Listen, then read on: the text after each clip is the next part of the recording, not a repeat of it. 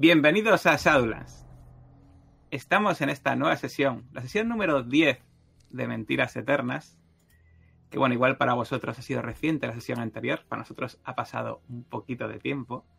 Y vamos a recordar qué ocurrió en Los Ángeles, en este, este grupo de investigadores que recordemos que están, han sido contratados por Janet Winston Rogers para investigar qué fue lo que ocurrió con su padre en el año 1924. Y ahí están escarbando este grupo de investigadores. Primero fueron a Savannah, donde encontraron ciertas pistas bastante misteriosas. Y ahora están en la ciudad de Los Ángeles. La ciudad de Los Ángeles, que han hecho mmm, varias cosas que voy a enumerar rápidamente para no entretenernos demasiado. Lo primero que hicieron fueron a Long Beach, para ir al First Bank of Long Beach, con la idea de abrir una caja de seguridad que estaba allí. Aunque al final se encontraron con que el banco eh, había sido cerrado hace años. Y finalmente fueron a un edificio federal en el centro de Los Ángeles y un almacén donde pudieron abrir esta caja, donde se encontraron unas fotos bastante perturbadoras y, una, y un libro de contabilidad que dedujeron al final que se trataba de un libro donde hablaba de un tal limusina y un tal negro, que era algo relacionado con Echevarría, y un tal Wall. Además de estos datos que encontraron, pues por supuesto estuvieron investigando sobre las posesiones de Ramón Echevarría. Encontraron que tenía una casa a la que visitaron, por supuesto, donde iba era una familia bastante feliz en principio. Visitaron también la, la antigua granja de Ramón Echevarría, donde encontraron un gato un poco extraño que pudieron esquivar. No así esa picadura que recibió el padre Jacob y esa serpiente que Josephine le mordió cuando estuvo molestando. Allí vieron al lado que había una, un grupo de obreros. Hablaron con el capataz de esa obra, que resultó un poco misterioso. Se fueron, se fueron al final volvieron y hablaron, hablaron con él y les dijo que había alguien que le había contratado, un tal Jack, para darle información si alguien venía preguntando por este lugar. Y bueno, y, y, entonces los jugadores ahora están, los investigadores están avisados de que un tal Jack está detrás de su pista. Aparte de esto, eh, en los papeles, las fotos, eh, Josephine eh, se dio cuenta de que había un actor famoso, un tal Richard Spence. Fueron a, a visitar a su hermana, de hecho fueron el día anterior, estuvieron hablando con ella, le estuvo contando un poco de... Estaba trabajando ahora de como de, criada de alguien, más, de alguien con más dinero y estaba un poco resentida con su hermano. Y Josephine consiguió hablar con su amigo Clark Gable para concertar una cita en una fiesta, una fiesta donde nuestros investigadores fueron eh, a caballo alguno y bueno, con un caballo al menos, y disfrazados de distintas formas, y donde encontraron no solo a Olivia Clarendon, que le estuvo dando información sobre pues las fiestas y todo esto, sino también hablaron con un tal eh. Eh, ¿Cómo se llama? D. Thompson, me parece que se llamaba, ¿no? Lo tengo por aquí apuntado. Eh, sí. sí. bueno, una. Lee Denson, perdón. Lee Denson. Lee Denson es un actor venido a menos que intentó, eh, pues, ligar con Josephine ofreciéndole un poco de néctar y finalmente, bueno, pues Josephine elegantemente rechazó su oferta. Y Joe Hill, pues, le sisó ese néctar, o ese bote donde supuestamente está el néctar. Y además, pues, concertasteis una cita con él el lunes, en principio, porque van a llevarle las, las dosis. Salisteis de esta fiesta, y en esta fiesta, eh, pues, después de, al salir de la fiesta, pues, Josephine, con sus instrumental poco instrumental que llevaba encima, investigó, miró este néctar, dedujo alguna cosilla, pero eh, también dedujo que necesitaba acceder a un laboratorio para investigarlo mejor. Y ya aparte de esto, aparte de, bueno, que visitasteis eh, un, el sitio de las subastas, recuerdo, para sacar el tema de la dirección de la granja, y también visitasteis la UCLA, la UCLA, donde investigasteis sobre el tal George Ayers, que ahora, hace una hora, hace unos años, se fue en una expedición a Etiopía y no, no, se ha vuelto a saber de él. Y yo creo que con esto está todo ya dicho.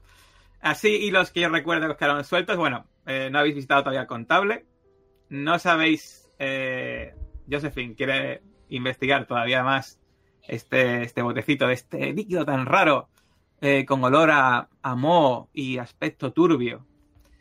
Y mm, también os ha quedado, por supuesto, el tema de este de Jack. Y por supuesto, también os ha quedado la casa de un tal Samson Trammell, que, según algunos indicios que tenéis, pues estaba muy relacionado con Ramón Echevarría. Y quitando esos detalles, y aparte del tema que sabéis que son mexicanos los que reparten eh, el néctar, pues con esto yo creo que podemos ya dar comienzo a la sesión, ya este pequeño resumencillo un poco largo, a esta sesión de hoy de Mentiras Eternas.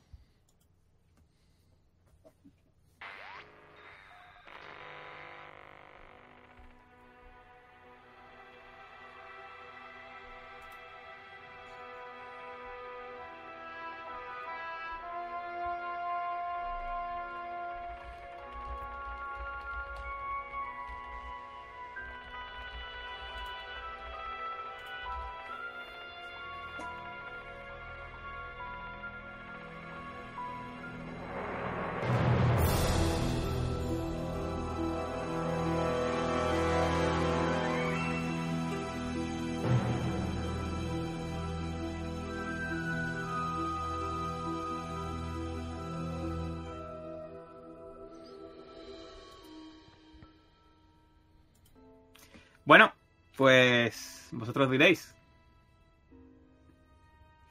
Os levantáis por la mañana en el quinto día, en esta soleada ciudad de Los Ángeles.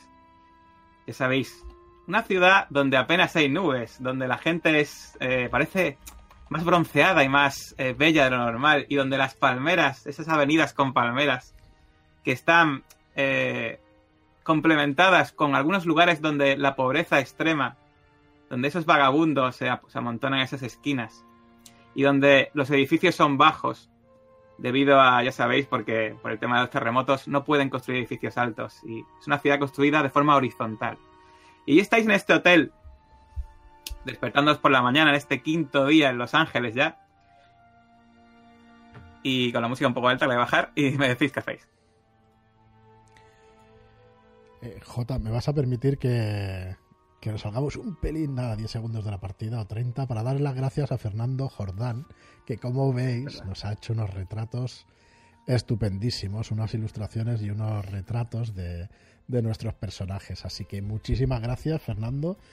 Vamos, eh, nos ha hecho una ilusión que no veas. Aquí los tienes para que se vean durante todas las sesiones que aguanten nuestros personajes. Ahora va a ser todo un reto. Hay que aguantar con ellos como sea, que el otro día lo pensaba. Y nada, que, que, si alguien tiene, tiene interés en contratar sus servicios, pues os voy a dejar en, en, las notas de YouTube, pues ahí su ArtStation y eso, y sus datos, por si, por si necesitáis de sus servicios. La verdad es que han quedado estupendos y que nos han encantado, así que muchísimas gracias. Y aquí estarán, aquí estarán toda la partida. Son brutales, son brutales. Sí, sí. Y dicho eso, eh, tenemos trabajo todavía, quizá nos queden más de un día y más de dos aquí en Los Ángeles estábamos a viernes o era sábado, perdón. Pues yo diría, yo diría que, os, que teniendo en cuenta que os, que escogieron durante un miércoles, tuviste, ti, ti, ti, tiene que ser ahora mismo jueves. Vale. Así que tenemos un par de días y el lunes era cuando, cuando le llevaban la droga a este. Uh -huh. Este o sea, no a fiesta nocturna en miércoles, ¿eh? Aquí en Los Ángeles no escatiman. Sí, sí. A todo, a todo trapo.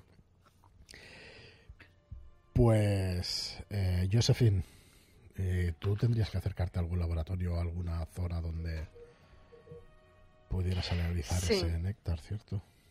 Sí, porque me resulta demasiado extraño, no es algo que haya visto, no sabría clasificar si es un animal, es un vegetal, tiene algo extraño y necesitamos saber cuanto antes mejor de qué se trata. Eh, ¿Tiene que ser un laboratorio, un laboratorio muy sofisticado? ¿O podría ser en un hospital? O... Yo puedo valorar si necesito instrumental de alta tecnología en aquella época, lo que se consideraría lo último de lo último.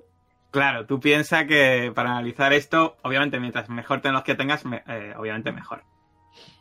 ¿Te parece, Mm, vale. te parece muy extraño el- eh, ese líquido turbio? De hecho, ves que cuando mueves el tubo, eh, a ver, se mueve para, o sea, pero es, es como si hiciese un poco de capilaridad y le costase un poco incluso moverse. Es como, sin embargo, es que es, es extraño, es, es muy turbio. Lo abres y, y tiene un olor muy característico. Es denso, viscoso. Sí, es que es una mezcla, es una especie de... Parece muy denso y viscoso, pero luego cuando lo abres ves que fluye con bastante facilidad. Y cuando está cerrado, sin embargo, fluye como más lento, como si cuando estuviese sin, sin recibir, digamos, el aire, se moviese más, más despacio que cuando está ahí abierto. Mm, Bueno, pero sé más o menos los laboratorios que hay en esta región.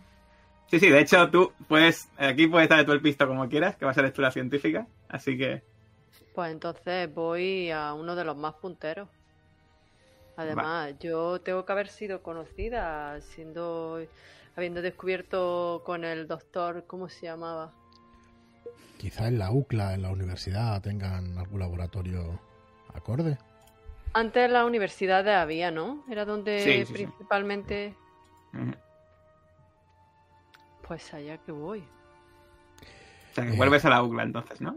Sí, yo os propongo que quizá no sería prudente quedarnos solos, ¿no? Quizá nos dividamos en no. dos y hagamos...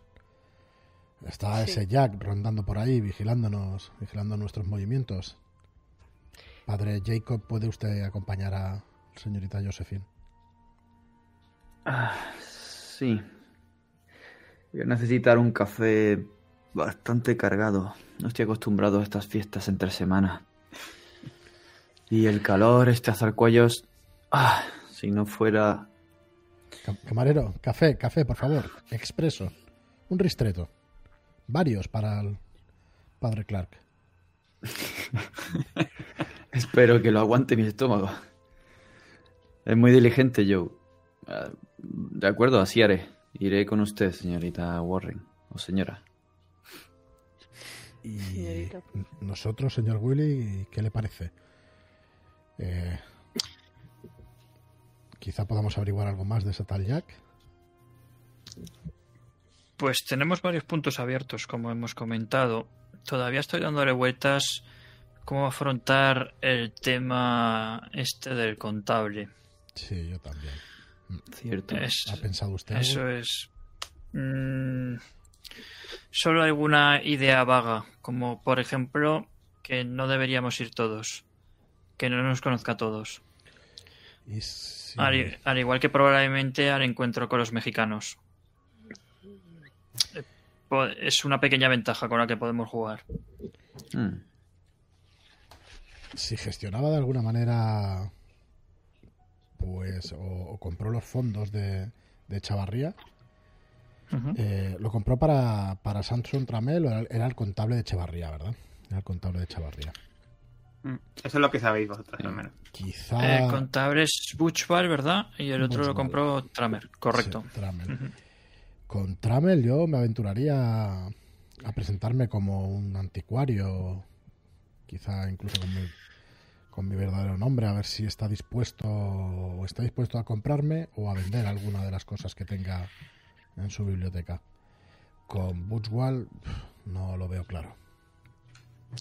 Estoy de acuerdo, quizá podríamos indagar por ahí. Tanto la opción de, vamos, para nosotros la opción de Tramer me parece la más clara. Quizá después podríamos centrar nuestros esfuerzos en el tal Jack. Butchwall. No, no, Pues, Butchwall para para- el final. Para el final. Sí, para el final. Butchwall y los mexicanos deberían ser nuestro trampolín de salida de esta ciudad, porque quizá tengamos que poner millas de por medio. Pues Para esos parece- señores, Dale. creo que sería conveniente que yo también estuviera presente. Por eso, vayamos Tengo paso por ascendencia mexicana y conozco el idioma. Interesante, padre Clark, que es usted hombre de, de muchos recursos. Mi segundo apellido es Canche. Me viene por mi madre. Canche, qué, qué sorpresa. Muy bien. Pues si le parece, señor Willy, vamos nosotros a visitar al señor Tramel. ¿Le parece Vayamos. ser el conseguidor de, an- de los anticuarios Hill?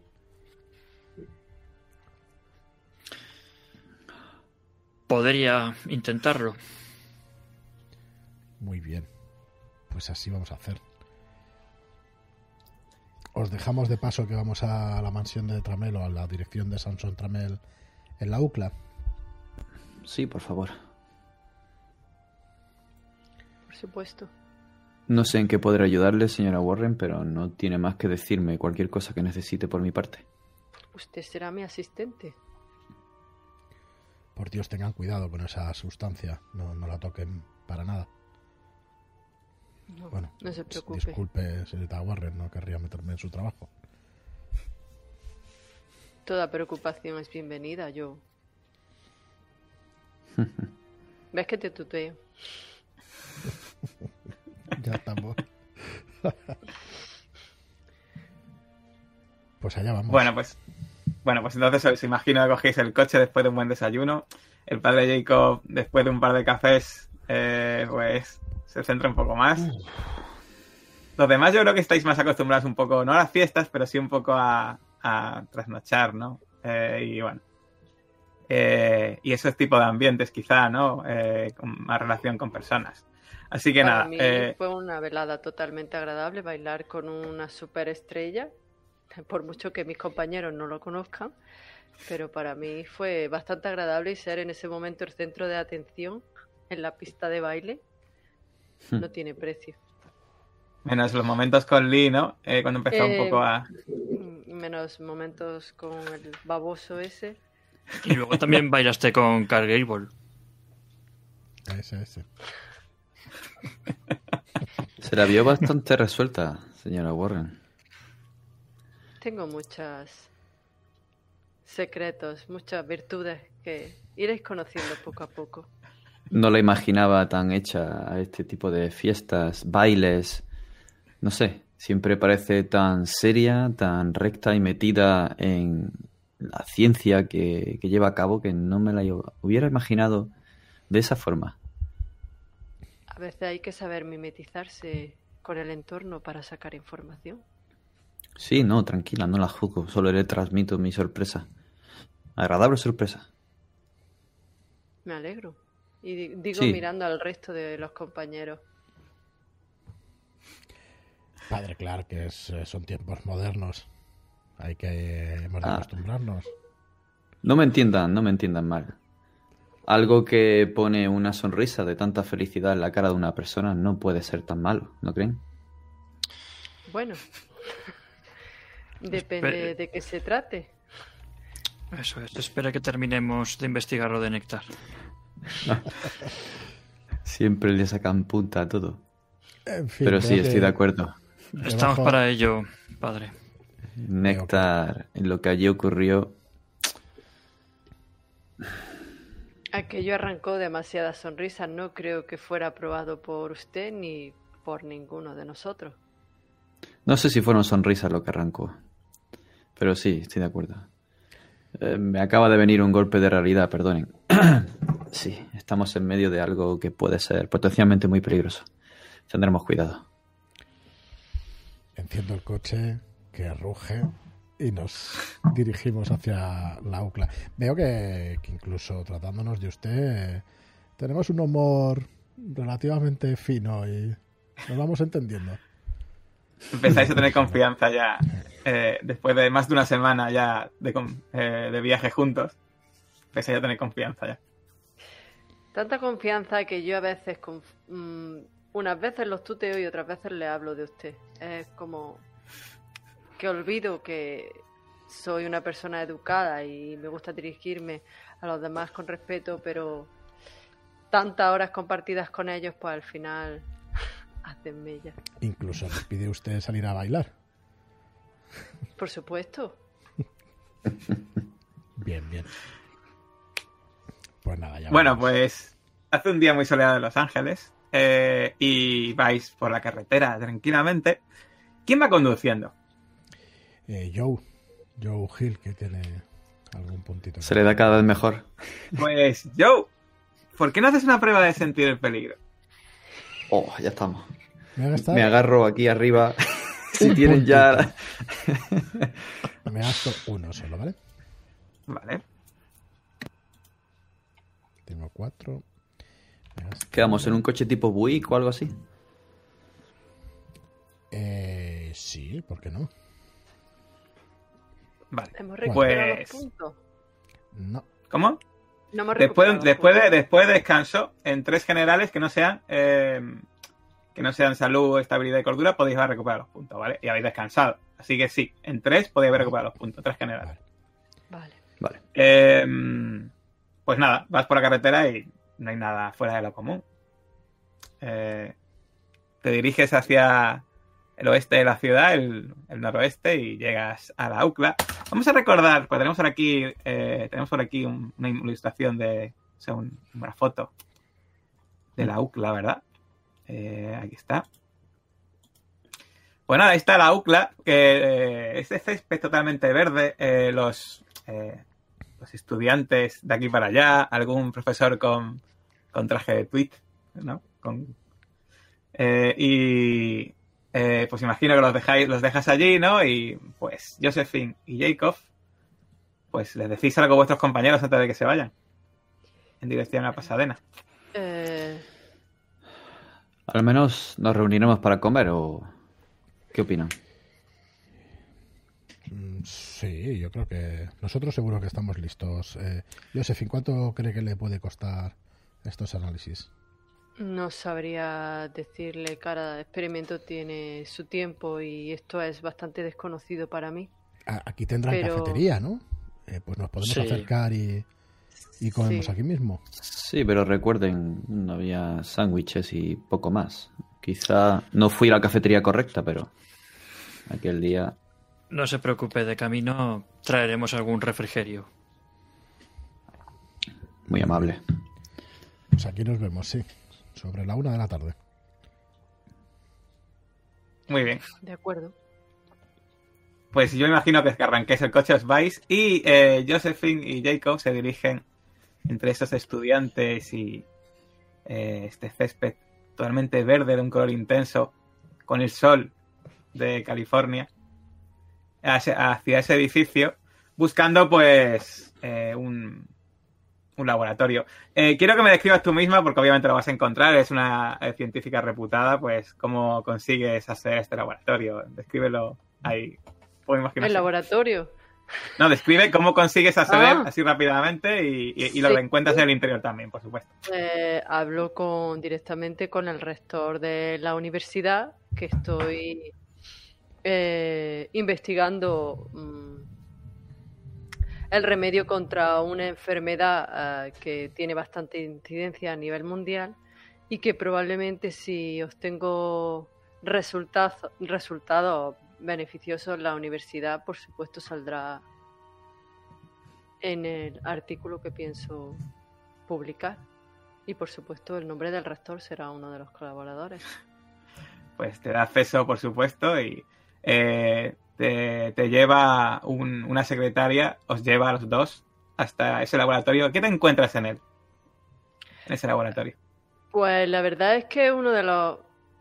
No diría que el, de el mejor laboratorio que he encontrado porque trabajando con el doctor Frederick es difícil encontrar un laboratorio mejor que ese, pero es de los más punteros que he encontrado. Además, eh, el rector me lo facilita todo, absolutamente todo. Incluso me ofrece mm, auxiliares científicos, pero los rechazo. No quiero que nadie descubra nada lo que hay detrás de- del néctar. Y es que en aquella época, sinceramente, no sé qué utensilio habría.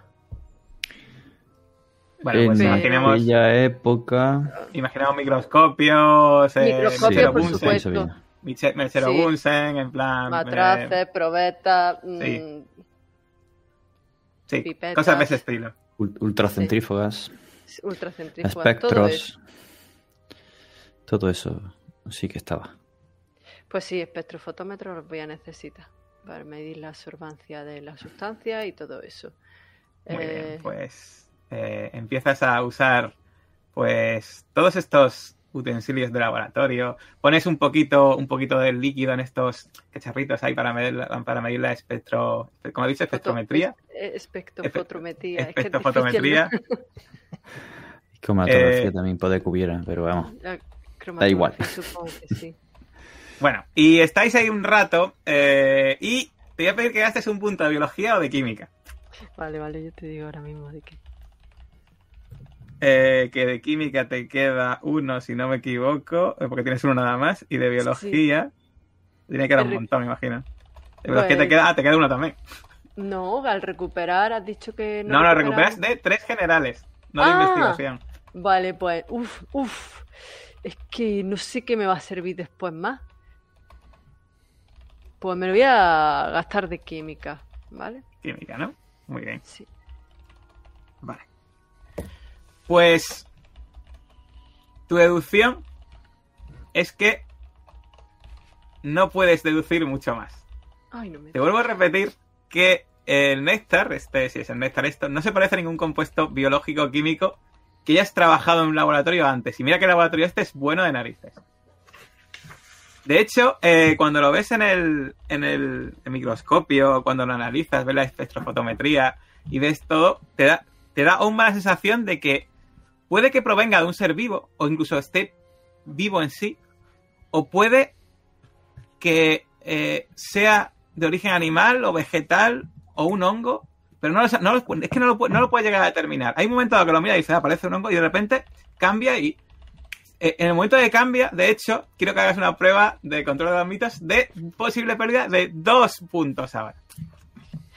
No podría ver siquiera el comportamiento que tiene ante una célula mm, humana si. mm, No, lo que. Venga, te permito que puedas deducir, esto sí, una cosa más, que eh, se consume eh, bebiéndolo. Para que haga efecto hay que beberlo. yo no lo voy a beber. Si hay ratas de laboratorio ahí, le voy a dar a una de las ratas un poquito de néctar. Ah, muy bien. Bueno, pues cuando le das a esta rata ese poquito de néctar, ves que la rata de repente se queda como quieta. Eh, pregunta, ¿hay otras ratas con ella en la jaula o está sola? Por supuesto, quiero ver el comportamiento de la rata a la que le he inyectado el néctar con respecto a la que no. A ver Vale, si pues hay cuando- agresividad o... Eso, pues cuando le das el- ese néctar, ves que la rata se queda un momento quieta, de repente empieza a mirar a su alrededor y se acerca a otra rata y se monta encima y empieza a copular. Sabía yo que iba a decir eso. Y cuando eh, la rata está, eh, está llevo ya un rato haciéndolo, ves que de repente eh, se queda como lacia, se queda en el suelo y tumbada en, la- en el suelo de la jaula. Y si fuese un, un humano, diría casi que tiene cara como de placer y de descanso. Está ahora mismo como si se hubiese quedado totalmente estasiada la rata. Pues ahora a esa rata quiero extraerle la sangre y ver cómo a nivel celular si ha habido algún tipo de modificación. Muy bien. Pues eh, empiezas a mirarlo y te das Muy cuenta agradable. te das cuenta de que eh, aparentemente no, no ha sufrido eh, ningún tipo de, eh, de cambio. Pero hay algo que te llama mucho la atención. Tú sabes muy bien que si de una rata le das droga, surgen ciertos mecanismos eh, corporales para producirle, para producirle eh, digamos, eh, tolerancia y adicción, ¿no?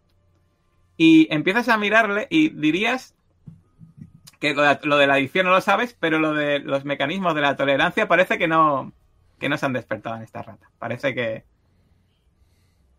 que si le dieses otra vez el néctar, pues le afectaría igual, parece. Que por mucho que le des siempre tiene el mismo efecto, ¿no? Joder. Bueno, y si quieres, vamos a, vamos a pasar al otro grupo. Mientras lleváis ahí un rato ya mirando a las ratas, mirando ahí el, em, usando esta espectrofotometría, eh, los microscopios y todo el tema. Y vamos a ir a Pasadena. Pasadena, que os voy a poner una imagen ahí, es. eh, está. eh, a unos 30 minutitos en coche. 15-30 minutitos en coche donde, de la UCLA, ¿vale? Eh, llegáis a... Es una zona con, con casas, eh, algunas más modestas, pero la zona donde sabéis que está la dirección del Samson Trammell es una zona de casas bastante lujosas. De hecho, cuando llegáis, desde la parte de fuera, veis una mansión eh, grande y espaciosa, eh, que parece de construcción bastante reciente y con un terreno bastante generoso. Eh, e in- incluso por la parte de atrás parece que tiene una caseta de jardín y una casa cochera. Y todas las casas alrededor son de reciente construcción y de hecho veis que la casa de al lado hay un hombre mayor que sin duda es un jardinero contratado en esa casa trabajando con las tijeras. Así, un hombre así canoso, con la nariz un poco así porrúa y eh, trabajando con las tijeras de podar en el seto de la casa yacente. ¿Qué hacéis? Quizá deberíamos preguntar al servicio primero. Sí, sin duda. Oiga, disculpe. El jardinero Vale, es de la casa de al lado, ¿eh? no de la Ah, casa. vale, vale. No No, vemos a ni- pero Bueno, vale, le vamos a podemos preguntar. preguntar igual, ¿eh? Sí. Disculpe, caballero. Llamo, Sí. le llamo su atención. Eh, es esta la mansión del señor Tramel, ¿cierto? ¿Ves que cuando le señalas, le señala la mansión de al lado? ¿Ves que cuando le mira la mansión? Dice, ¿ves que pone una cara un poco rara? Eh, no sé, no, eh, no sé quién vive ahí. Sé que, bueno, vivo un hombre con mucho dinero y eso, sí. ¿No conoce usted a sus vecinos? ¿O usted se lo Mire, aquí? mire. ¿Ves que, ves que baja un poco la voz? Ahí, ahí dentro, los vecinos que están ahí, no... Perdona que se lo diga así tan francamente, pero ahí... Mejor no se mezcle con ese tipo de gente. No sé si son ustedes amigos de ellos, pero no se mezclen. Eh, vale, vale. Bajo, bajo la voz igual que él. Me acerco, intento acercarme al máximo y... eh, sí, pero no tenemos más remedio. Quizá podría usted ayudarnos y darnos algo de información para que podamos tratar en igualdad de condiciones con ellos. Quiero decir, eh, cualquier información que tuviera puede ser buena. Y le saco un par de dólares. ¿Queréis gastar un puntito de historia oral? Sí, un ¿Te sí. recuerda Eh, para, para que os cuenten? Sí, ¿por qué no? Ya gasto yo. Vale. Historia oral, ¿verdad? Que no es Sí. lo que parece. la- es la habilidad que no es lo que parece, ya sabéis. Vale, Sí. pues sí, sí. Eh, venga, gasto un punto. Veis que, bueno, le das el dinero y pues se acerca a Caleb. Eh, te das cuenta de que este hombre, Caleb, no te mira con el desprecio que muchas veces te han mirado algunas personas. O sea, que este no parece que sea eh, una persona que te desprecie por, por tu color de piel ni nada. Eh, a pesar de que es un hombre, se ve anciano, blanco, pero bueno, ya sabéis que no todo el mundo es igual. Y en el momento que le dais el dinero y empezáis a hablar con él un poco, y dice, bueno, acompáñeme un momento, no quiero hablar delante de la casa. Y se empieza a andar, eh, ves que coge un poco en dirección hacia, hacia el interior del jardín de la casa de al lado. Pues le seguimos. Miren, eh, hay, en esa casa, en esa casa hay un trasiego de gente que entra y sale. Unos mexicanos están todo el día entrando y saliendo. Eh, y, y- y le confieso que he visto sacar de ahí. Se lo he dicho, se lo he dicho. se lo he dicho a mi jefe, pero no me, no, no me quiere creer. He visto sacar lo que parecía que eran cuerpos, sí, cuerpos en mitad de la noche. Y, y, y un hombre, un hombre desnudo, en mitad de la noche, se acercó, se acercó aquí al lado del, de- del seto y derramó su semilla en la tierra. No sé si me entienden lo que quiere decir. Desgraciadamente lo entendemos, sí. Pero es que el día siguiente, acompáñenme, no se lo van a creer. Empieza a coger en dirección hacia el sitio donde dice que este hombre derramó su semilla. ¿Ha florecido un arbusto o algo parecido? ¿Está usted seguro de lo que nos dice, no? Miren, miren, lo van a ver ahora. Esa, es- esa noche que acaba de oscurecer, estaba yo haciéndome la pregunta que debería hacer respecto de lo que había visto de ese hombre desnudo. Y de repente oí un susurro cuando me iba a casa, un siseo y un escupitajo. Pensé que a lo mejor era un gato. a un mafache atrapado. Me dirigí allí, al parterre donde procedían los susurros y siseos y escupitajos. Pensarán que estoy loco y se lo cuento, así que mejor se lo enseño. Miren, miren. De repente, aparte unas flores, y al otro lado de esas flores hay una boca, como si fuese una especie de estatua en la tierra. Una boca con los dientes torcidos, pero totalmente convertida en piedra. Y quiero que me hagáis un control de estabilidad de un punto, por supuesto. Maldita sea, Caleb, ¿estás viendo eso? Por dificultad, por cierto, es de lo- eh, dificultad, por cierto, 5, que lo sepáis. ¿eh? Esto Sí, porque es- cuando está... Bueno, porque... Os lo voy a explicar, ¿vale? Eh, en el rastro, cuando es un control de estabilidad por algo que ocurre, pues es dificultad 4. Cuando es algo relacionado con los mitos, dificultad Sube un 5. puntito. Vale. Voy a gastar dos puntos. La Si gastas dos puntos, vas a perder dos. Y si, y si lo pasas, no pierdes el 1. Pero te digo, o sea, gastar cuando es 1 es un poco. ¿Sabes lo que te quiero decir, no? Sí, es un poco absurdo. Pues hace- Porque si gastas los dos y lo pasas, no pierdes uno.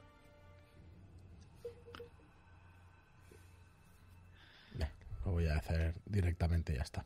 Sí, eso es. Bueno, pues a ver. ¿Qué os Pues sale? fallo. Fallo, fallo. fallo, Uh, fallazo. uy, Bueno, uy, uy. pues es solo un punto, así que no vamos a hacer que Kale se vaya corriendo todavía. Bueno, pues obviamente, ¿cómo os quedáis cuando veis eso? Describidlo así, solo es un puntito, pero bueno. No, Vamos a ver un poco de salsilla. Yo he dado un paso para atrás y, y me pongo blanco. Recuerdo la sensación al estar en aquella casa, el mareo, aquella pesadilla. Es peor que lo de la casa, ¿eh? Lo de la casa eran manchas y esto es una eh, boca totalmente convertida en piedra. Correcto, pero es que recuerdo al padre Clark cortado por la mitad y aunque hace muchos días ya de eso, todavía... ah, cuando le dio el bocado a aquella criatura y... Es una boca, a ver, no es una boca en plan para devorar a una persona, sino una boca así de tamaño más o menos así, ¿vale? Pero A ver, que te va un mordisco y te, y te hace un Cristo, ¿vale? Pero que... Y es de piedra, ¿ves eso? Huele o... Mira, deja, cuando lo vi, deja que les cuente, cuando lo vi estaba siseando y lanzándome mordiscos y no me avergüenza admitir que grité, lloré, rasgué mi camisa y me meé los pantalones como un jodido bebé. Solo pude pensar en la cruz de mi madre, el crucifijo del que el mismísimo San- Santo Padre bendijo. Lo, es lo que ella decía. Corrí rápido a mi cabaña, cogí la cruz y la tiré dentro de la boca. Sí, sí, tiré la cruz dentro de la boca. La cruz todavía está en esa cosa. Mientras permanezca ahí dentro, supongo que estaré seguro. Después de comérsela se convirtió así. Eh, Eh, júzguenme por, si quieren por no haber dicho nada. Soy un viejo y seguro que eh, soy lo- que no soy lo bastante hombre como para luchar con el mismo diablo. Pero pero el Señor está protegiéndome. El Señor me protege. Creo en Dios. Sí. Estas cosas, estas cosas de, del diablo, créanme. No nos cabe duda. No... Caleb en todo momento. Vale. Dale, dale. Eh, En todo momento se ha imaginado a esa boca viva, como la estaba describiendo el jardinero, y por eso está impresionado.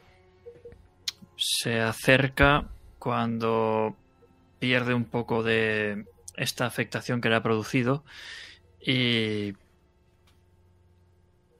mira a ver si hay algún tipo de marca o algo similar que indique que por allí ha entrado la cruz que dice el paisano.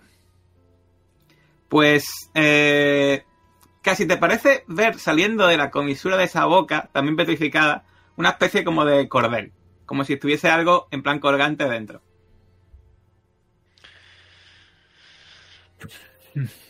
Dígame, eh, ¿de qué material era su cruz? Disculpe la pregunta un tanto estúpida. Era, era de madera, por supuesto, un crucifijo bendecido por el propio Santo Padre. Créanme tenía- ustedes, créanme ustedes, tienen que creer en Dios, hacer caso a las personas.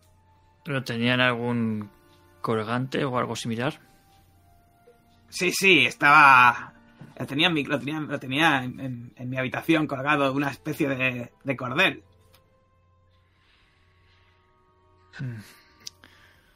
Bien. No sé muy bien por qué, pero parece que esto ha reaccionado a la cruz. Hay veces que... Y me mira el jardinero y me callo. Eh, ¿Ve usted? ¿Ve usted, señor? La fe. Hizo usted muy bien. Hizo usted muy bien. Hay que tener fe. hace muchos días. Así que háganme caso, lárguense ustedes de aquí y no vayan a esa, a ese- a esa, a esa mansión. Joder, Lo que pero ahí nos trigo limpio. Estamos seguros, pero créanos, nuestro jefe nos combina y para allá necesitamos. Hemos de hacer unas compras y estamos obligados. Algo más que, que nos pueda usted decir, que ya nos ha dicho bastante, estamos muy agradecidos y tendremos todo el cuidado del mundo, pero ¿sabe si tiene servidumbre? Si el señor Tramel tiene. La casa tendrá una entrada posterior, puede ser. Yo sé, sé- sé que tienen eh, cocineros y algún sirviente, pero ahí casi siempre los que entran y salen son esos mexicanos. Siempre tiene tres o cuatro dando vueltas por ahí, por, la, por el terreno. Ahora no se ven, pero les aseguro que están. ¿Están cada día entonces? ¿Les visita cada día? O... Bueno, no sé, es que no, eh, disculpe, pero en distancia Ya. no los distingo muy bien. Van siempre con esos trajes y esos sombreros tan estrafalarios. Bueno, ha sido usted de, de una gran ayuda, sin duda. Oh, eh, Bueno, señor Willy, creo que no tenemos más preguntas y hemos de hacer nuestro trabajo, por desgracia, pero iremos con todo el cuidado posible. Ustedes verán. Negocios, ya sabe. En fin, buenos días. Buenos días. Uf. Nos separamos un poco de él. Caleb, Hmm. mm, ahora sí te tuteo. Directamente. Señor Gil. Estamos en, en problemas, problemas graves. Eh, después de Echevarría ha sido este hombre el que ha conseguido seguir su legado. Y si la que lió Echevarría en su día fue tal que murieron varias personas, no quiero ni pensar.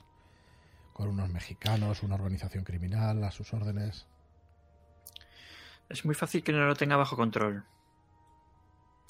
Hay demasiadas variables que lo impiden.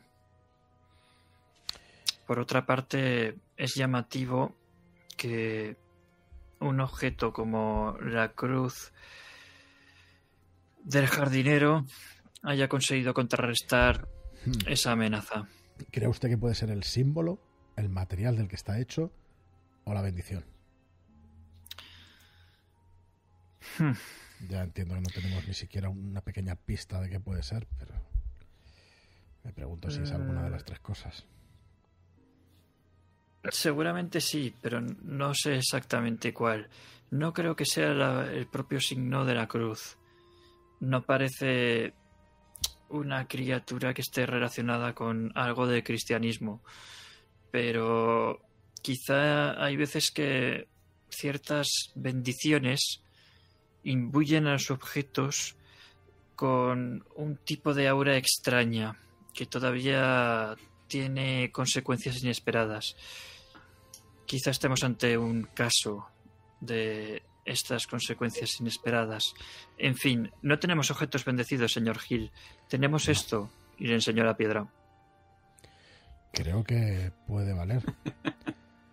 No, creo que sí. Sí, sí, creo que puede valer y, y quizá Y podamos creo hacer... recordar. Dale, Sí, dale, dale, dale, luego, luego te lo digo. creo recordar también. Y miro en, en el maletín con el que voy siempre. Miro si tengo un boli o un rotulador. Remángase la manga. Eh, le hago caso porque el señor Willy va, va sumando enteros cada vez que pasan las jornadas. Así que me, me la remango y se la ofrezco el antebrazo. Y hago unos símbolos de protección como los que tenían los señores de la institución mental. Se lo hago Y yo me usted, hago- Eso es. No, me hago yo lo mismo en el, en el, bajo, en el brazo izquierdo. Bueno, de hecho, sí que, sí que intentaría completar como una especie de círculo. En eh, algo, una, una figura cerrada, como para ofrecer una protección a nuestro cuerpo. Y, y luego, pues eso, no se aleje mucho de, de mí. Sabe que esta piedra tiene un rango de acción limitado. Sí, eh, y otra cosa, Caleb, eh, dejando de un lado estas locuras que, nos, bueno, nos está costando de, de asimilar, quizá tratando con este tipo de gente, mexicanos o algo así, quizá pudiéramos conseguir pruebas de alguna manera en que se dedican a traficar con sustancias al 100% ilegales. Quizá trabajando con la policía o haciendo una denuncia o algo, si consiguiéramos alguna cosa de la entrevista, en fin, estemos atentos y veamos por dónde van los tiros. Vamos. Es una, es una de las opciones que tenemos. Efectivamente, una de las opciones que tenemos es trasladar parte de este problema, si no todo, a las autoridades. Pero, ¿quién nos dice que las autoridades no están implicadas en esto?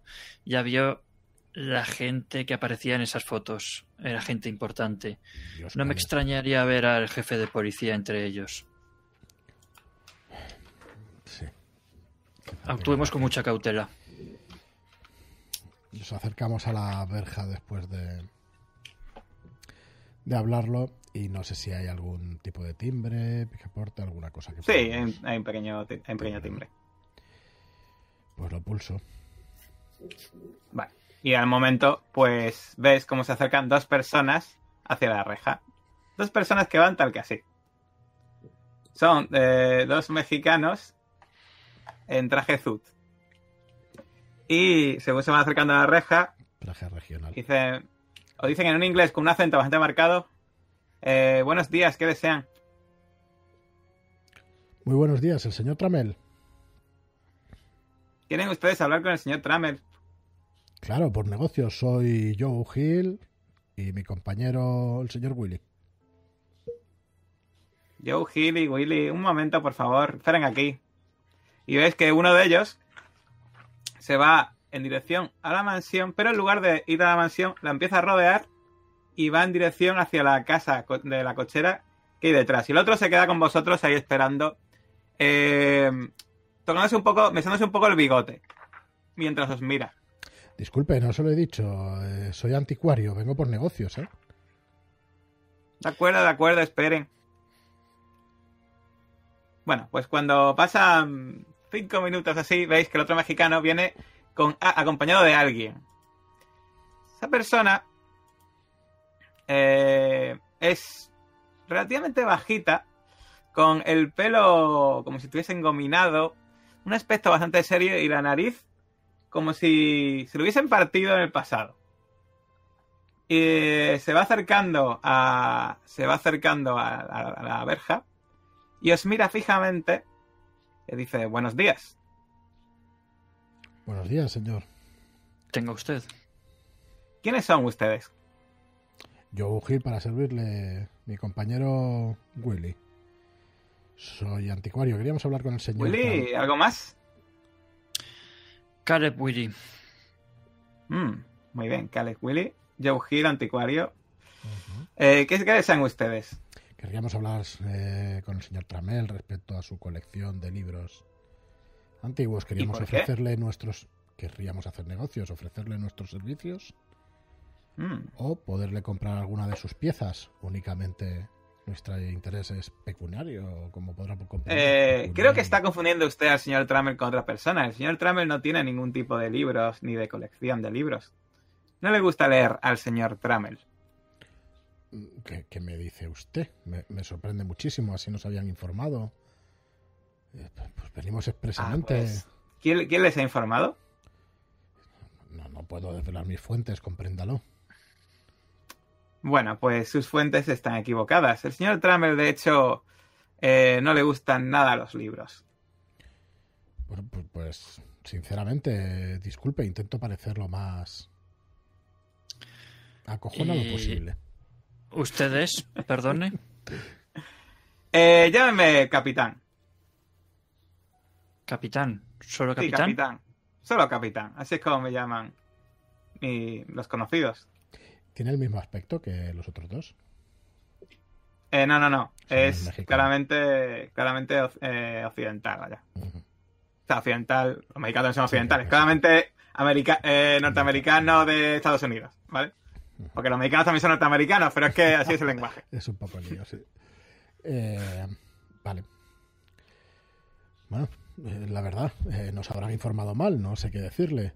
Si no le interesa a su patrón, podría llamarlo.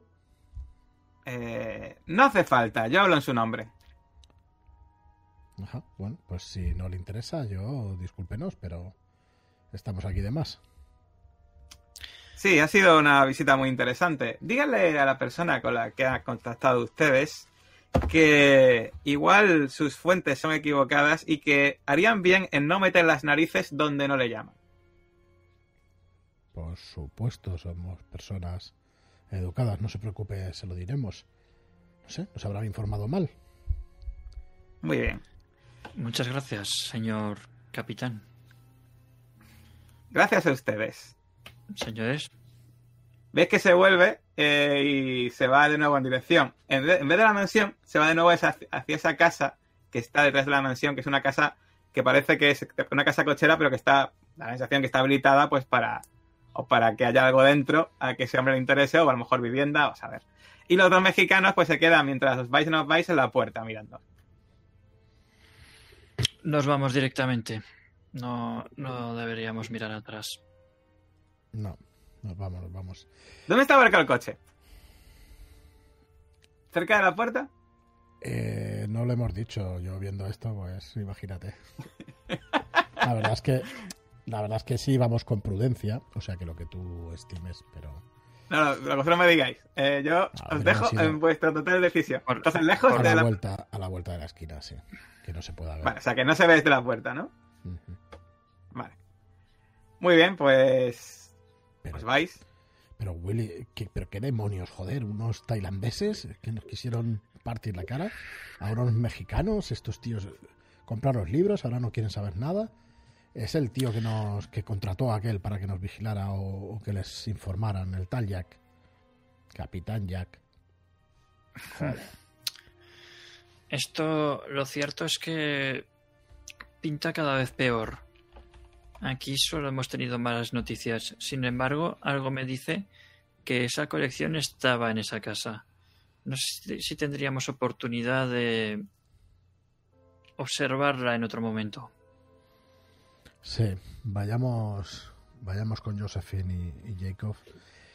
Y yo tenía una idea cuando nos ha explicado esto de la cruz. Hay que ir con un poquito, de, bueno, con a Jacob a decirle a ver si reacciona esa sustancia con, no sé, quizá con agua bendita. ¿Quiere llevarse la piedra? ¿La podría, podríamos con ella? Jota, con la piedra esa, con la estatua esa. Con lo de que está ahí... Volvéis la boca. ahí. No, está totalmente... Está como si estuviese Arraigada. clavada en el suelo. Mm. Uh, Podéis intentar darle, pero es que es como... Es una piedra súper dura. Igual si pusiera a picar un buen rato y haciendo No. bastante ruido, igual podría llevarla. No, a mí eso no me convence nada. De todos modos, aquí est- están mezclando estos señores que tienen pinta de ser los mismos que trafican con néctar con todo este asunto de las bocas. No pinta bien, no. Para nada. En fin, vamos a. Vamos a ver qué, qué tienen para nosotros. Bueno, qué tienen para, para todos en conjunto, Josephine y Jacob. A ver si han descubierto algo ellos. Eso es, espero que haya sido más provechoso que Sí, de hecho a las, nuestra 11, a las mañana. 11 estamos de vuelta. A la una nos han sobrado dos horas. Pues, Pasamos, pasamos por alguna cafetería, perdona, y cogemos ahí pues uno- unos perritos calientes, unas hamburguesas y unas cosas dignas de manjar, como tienen los estadounidenses, ¿no? Y un- unos pasteles de pasteles de queso, o sea, tarta de queso y pastel de manzana. Correcto. Pues si llegan tan pronto, verán a Josephine enfrascada en sus investigaciones, eh, disensionando a la rata por todos lados. Además, ellos dicen que han visto, la han visto disfrutar con el baile. Creo que no la van a ver disfrutar tantísimo como eh, haciendo esta clase de exper- experimentos. La, la pobre rata está ya hecha unos piscos. Y veis cómo le abre el cráneo y, va a la parte de- del hipocampo, se lo disecciona, le hace cortes transversales, los mira al microscopio Mientras le explico al padre Clark, esta, esta zona es la responsable de lo, del impulso sexual desmesurado, de- del placer. Seguramente encontramos algo aquí interesante. Mire, mire. Digo, enseñándote en el microscopio y te voy explicando ¿De acuerdo? de manera. Yo voy tomando apasionada. anotaciones en una pizarra de las cifras que me ha ido diciendo en el análisis de la sustancia, que luego ha sido no concluyente. Y, Casi, y casi. presto atención. Vamos, yo Me estoy dan, allí. ga- me, dan, me dan ganas de hacer tirar una prueba de estabilidad cuando ves a Josephine, pero bueno. Bueno, si quieres, aunque de- después no, de haber no. estado en la trinchera y no creo que... No, cuando digo cuando ves tan entusiasmada cortando el cerebro de un ratón, ¿sabes? Sí, sí, sí. También quiero ver que. Mientras no se chupe los dedos, No, no, no. Casi, casi podría. Qué asco, la ven. Madre mía. esto está, esto está sano. Que me confunda con la salsa del perrito caliente y la sangre de la rata. Oh. En fin, llegamos, ¿no? Sí, sí, sí. Pues yo imagino que, bueno, que más o menos eh, sabéis. Lo bueno, Josephine ya se, hacía, se una idea de dónde estaba el laboratorio y os, di- os dijo indicaciones si queréis aparcar y acercaros al laboratorio, os podéis, ¿vale? Vale. Como ya habéis estado en la UCLA antes, pues Yo me veo tocando a la puerta y sacando la cabeza. Eh, chicos, Pase, pase, Josephine, pase, pase. Jacob, Eh, o invade en ese momento Josephine. un olor a rata muerta. Cuando abre una rata muchas veces huele realmente mal. Pero yo estoy ahí metiendo casi, casi las narices. Ah, me alegro mucho de verles. Y ese aroma que traen, al fin Eso que mi huelo es perrito caliente. lo es, lo es. Lo es. que, Recién hechos. Tómense un descanso. Comemos, aunque sean las 12, comemos ya y ponemos cosas en común. Tenemos, tenemos noticias suculentas. Pero haga el favor, Josephine, lávese las manos. Un instante, un instante. Veis que hago un, un último corte transversal al cerebro de la rata para verlo al microscopio. Vale, Estoy disfrutando. explica, explícales, explícales. Vengo medio en shock. Bueno, llegamos al, al barrio de Pasadena del que teníamos la dirección del señor Tramer.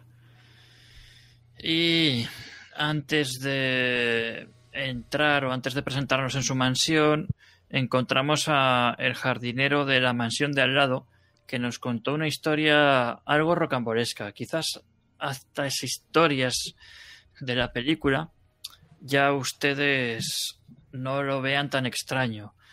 Pero lo que nos enseñó fue una piedra en el suelo de este tamaño con forma de boca. Esa piedra, Padre Clark, tenía en su interior una cruz que decía el jardinero que había sido bendecida por el Santo Padre y que cuando se tragó la cruz se convirtió en piedra. El, un animal siseante o esa propia boca convertida en algo vivo, que era lo que había visto el jardinero inicialmente. Y además esa boca había salido de, de- joder, de una de esas fiestas horribles que, que celebraba Chavarría y que repite Tramel. Pero, es. ¿cómo, co- Caleb, co- ¿cómo que se parecía a una boca? ¿Se parecía a una boca como es una nube se parece a un coche? No, No, era una boca tallada en piedra. Una boca como esas manchas que vimos en la mansión de Nueva York.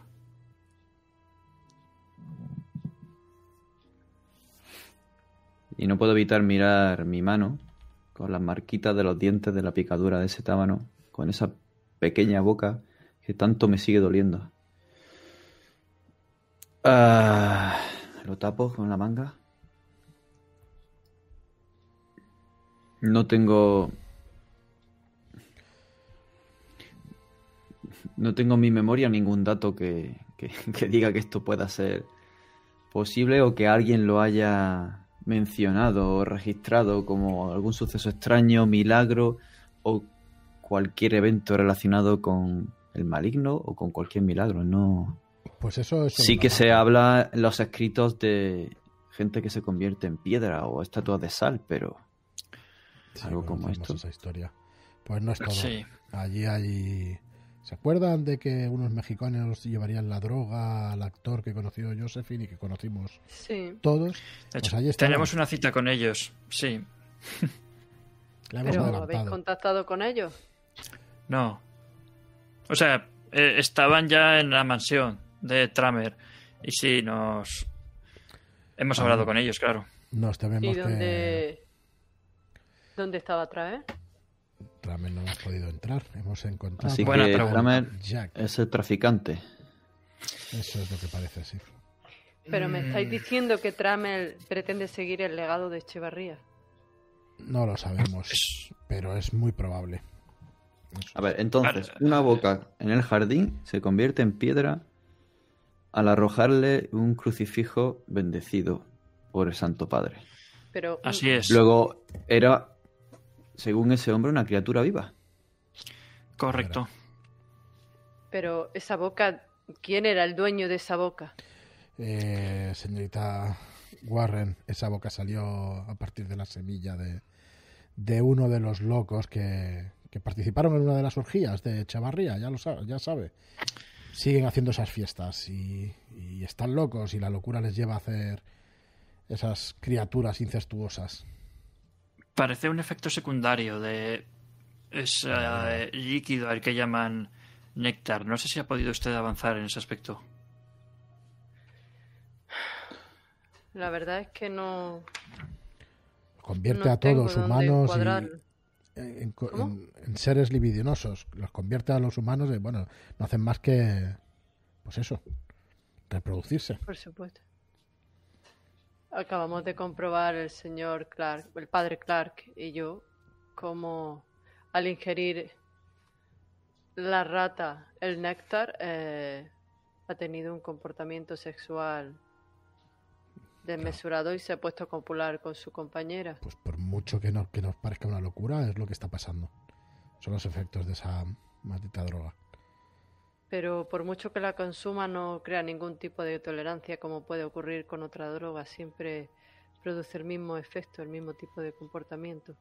Eso supongo que nunca se ha nunca se ha visto, ¿no? En ningún otro tipo de Se sustancia. supone que toda sustancia que consume de manera asidua crea tolerancia hasta que tienes que aumentar cada vez más las dosis para conseguir el mismo efecto.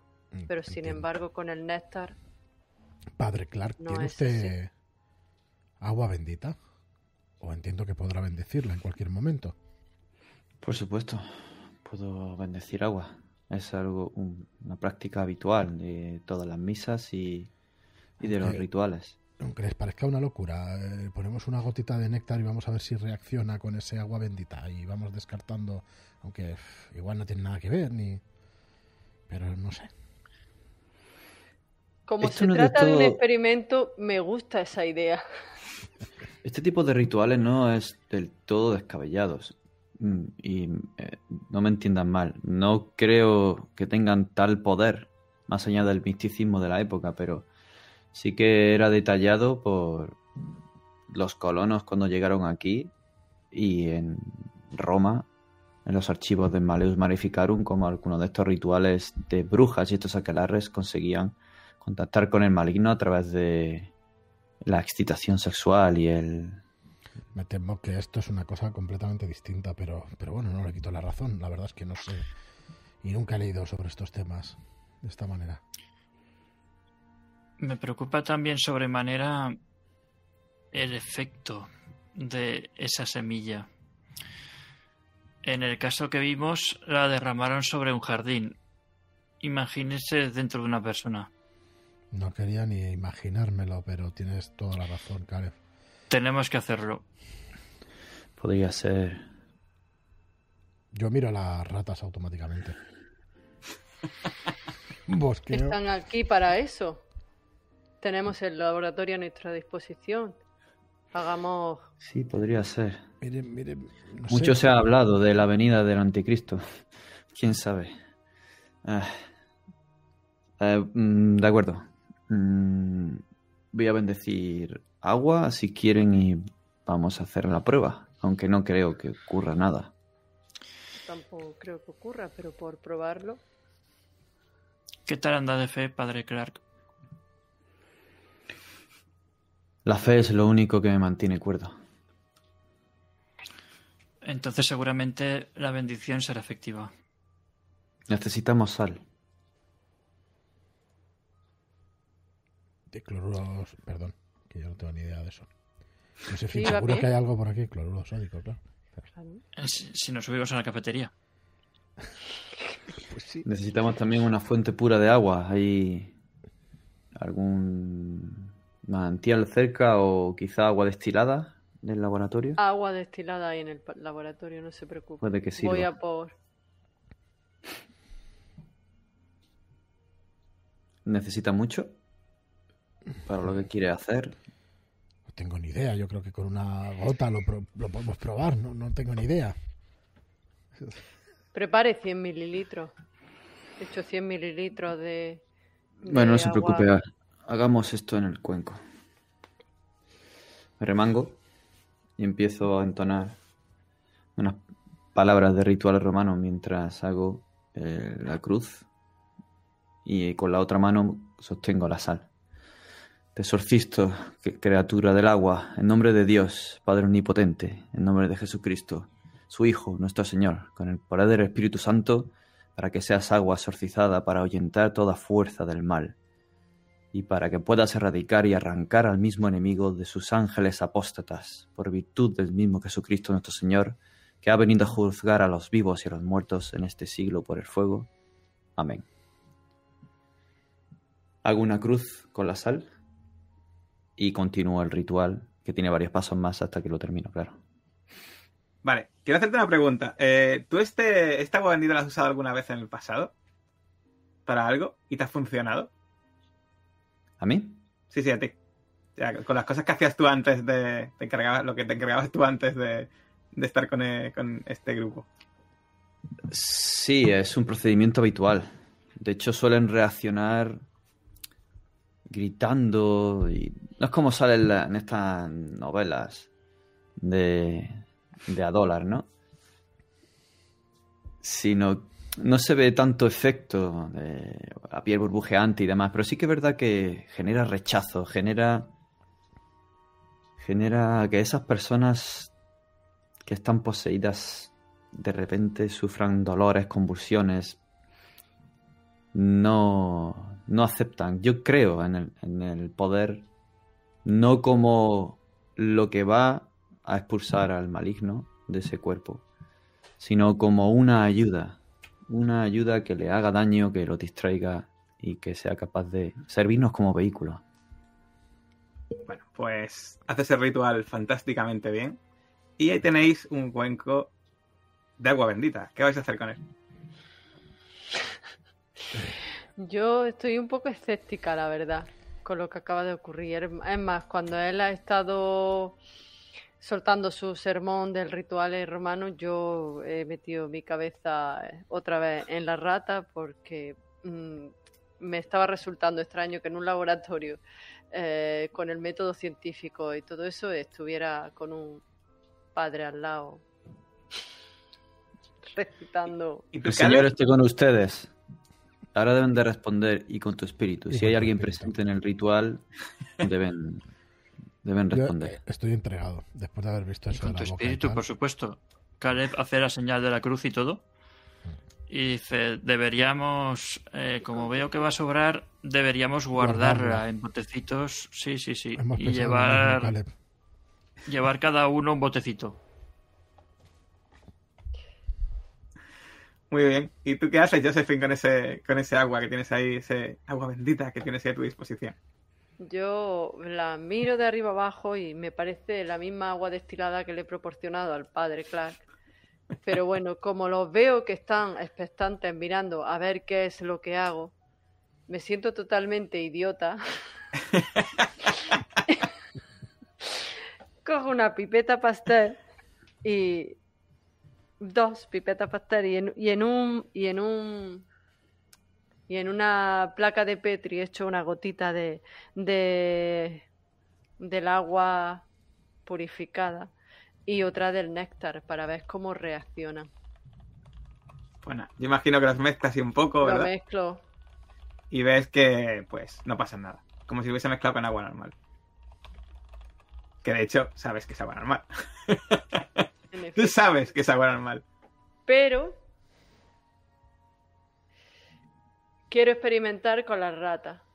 Y lo que hago es darle un poquito de néctar y cuando vea que empieza a tener ese comportamiento, ese cambio conductual, le doy un poquito del agua bendecida por el padre Clark. A ver si hay, si surge algún efecto Vale, in situ, in vivo.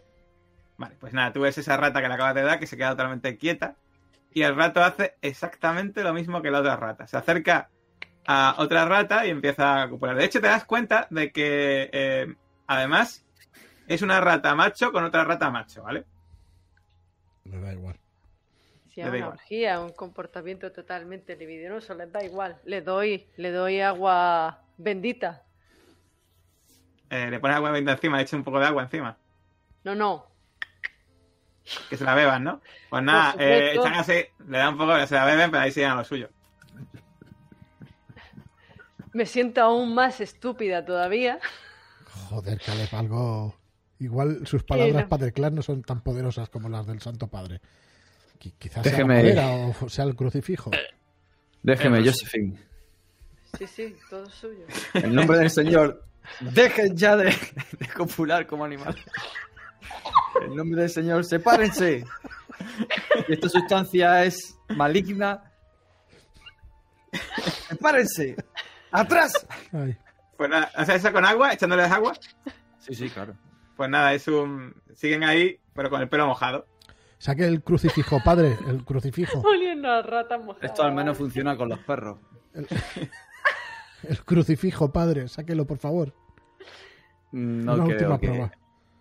No creo que haya nada maligno en eso. Sí es extraño, pero Padre, de verdad, que La abrimos la boca. Otra alternativa que queda es probarla con alguno de ustedes. De eso ni hablar. De eso ni hablar. o también Es o peligroso. también puede extraer la simiente de la rata y probarlo. Seguro que usted tiene las manos adecuadas para ello, Josephine. Eso lo veo más Por supuesto, ahora mismo. Bueno, pues yo imagino que con un poquito de paciencia y con la técnica adecuada, pues finalmente lo consigues. Eh, y pues mezclas con un poquito de agua y ves que no pasa nada. De hecho, esa simiente no hace nada, no reacciona, parece normal y corriente y moliente. De La miras, modos, de hecho, al, al microscopio y ves que no tiene nada especial. Tenemos que ver que también cosmológicamente las ratas no tienen los mismos chakras que las personas. Es lo que Entonces, faltaba, Josephine. quizá Es lo que iba a decir, es lo que me faltaba ya. el problema no esté tanto en un tema fisiológico como en un tema místico o esotérico. Necesita una cierta configuración que no se da en las ratas, pero probarlo con uno de nosotros me parece demasiado arriesgado. No estoy de acuerdo, Caleb. Creo que lo que hace falta es el mismo ritual que esta gente emplea con esta sustancia. ¿Quiere usted La sustancia, que no es al igual que el agua bendita? Puede ser un vehículo o una ayuda, pero realmente el ritual es lo que exorciza a un poseído. Y yo creo que esto tiene que ser algo igual. El ritual es lo que es- verdaderamente contiene la fuerza y provoca los efectos. Y el néctar sería el vehículo. Pero estamos comprobando que el néctar sin ritual ya provoca efectos en, en el individu- en el individuo o animal que lo consume. Igual que en ciertas brujas y en aquelarre, un éxtasis sexual era lo que conseguía realizar ciertas, llamémoslo, hechizos o encantamientos, contacto con el mal. En fin, joder, veníamos buscando libros extraños y, y pensando averiguar lo que le pasaba al, al padre de la señorita Winston y, y nos encontramos con todo esto. Yo, discúlpeme, pero no... Hemos de acabar con, con estos comportamientos y, y con estas locuras.